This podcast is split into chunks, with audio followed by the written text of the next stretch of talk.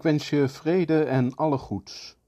Welkom bij Fioretti, de tweewekelijkse podcast van Stadsklooster San Damiano. Vandaag verzorgd door broeder Jan.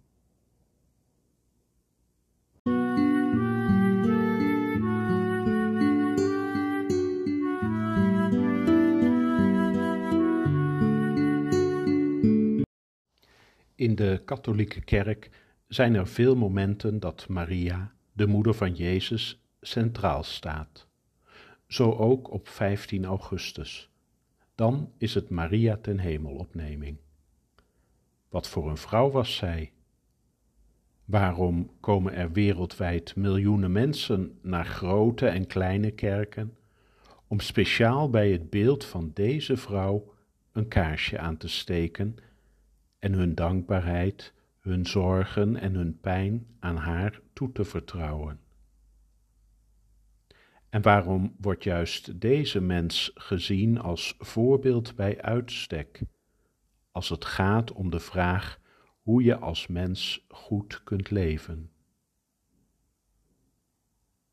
Om daar een begin van een antwoord op te geven, zal ik in deze podcast iets zeggen over drie steekwoorden die volgens mij bij haar passen.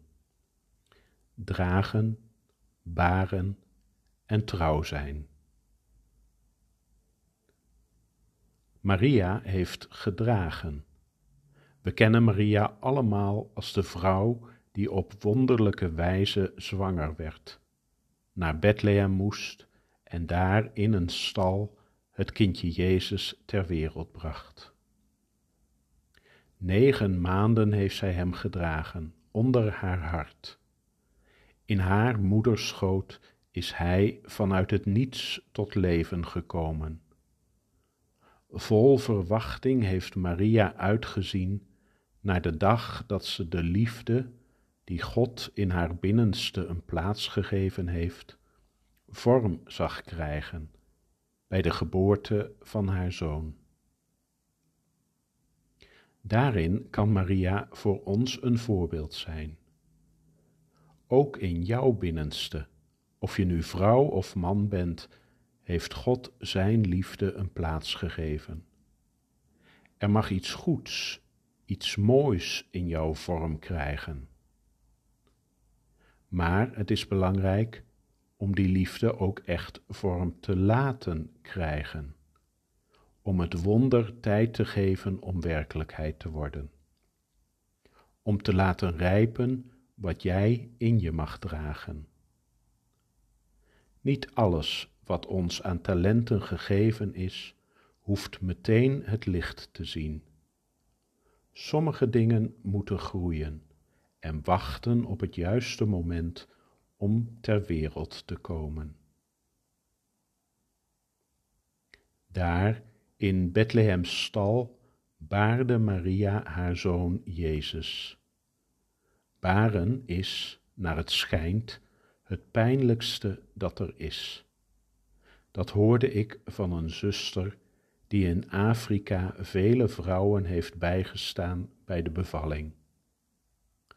Maar, zo zei ze mij, als het kind ter wereld is gekomen, dan vaagt de liefde die de moeder voor haar baby voelt, de pijn ogenblikkelijk weg. Jij kunt, naar voorbeeld van Maria, ook Gods liefde ter wereld brengen. Door al het goede dat jij doet en het slechte dat jij laat, laat jij Jezus in deze wereld geboren worden. Dat klinkt ofwel abstract ofwel heel makkelijk, maar het is hard werken en soms ook pijnlijk. Want als jij je inzet voor bijvoorbeeld vluchtelingen, kun je een hoop kritiek krijgen van mensen die hen liever zien verzuipen. Als jij vegetarisch eet en ecologisch boodschappen doet, zul je vast door mensen die dat onzin vinden uitgelachen worden. Houd je dan vast aan Maria's voorbeeld en neem van mij aan dat jij ook voor anderen een voorbeeld kunt zijn door wat je doet. Wat Maria misschien wel het meest kenmerkt, is haar trouw. Toen de engel haar zei dat ze zwanger zou worden, terwijl ze nog nooit het bed met een man had gedeeld, was Maria daardoor echt wel verrast. Maar toch zei ze ja tegen wat zij als Gods plan voor haar leven ontving. En toen het moeilijk werd, op het moment van die bevalling in de stal, of toen die oude man haar zei dat haar pasgeboren kind haar veel ongeluk zou brengen, bleef haar ja ja. Maria's trouw, haar voortdurende ja op de opdracht om Gods liefde vorm te geven, dat is denk ik de reden dat mensen hun hart bij haar blijven luchten. Zij wijst niet af, zij draait niet haar hoofd weg, zij blijft trouw. Dat is de trouw die wij elkaar beloven als we een liefdesrelatie aangaan met elkaar. Dat is de trouw die wij beloven aan onze kinderen op het moment dat ze ter wereld komen. Dat is de trouw die we plechtig uitspreken bij een religieuze professie of een wijding. Trouw, dat is de stabiele vorm van liefde naar het voorbeeld van God, die jou, net als de vrouw die hij koos, nooit zijn liefde zal ontzeggen.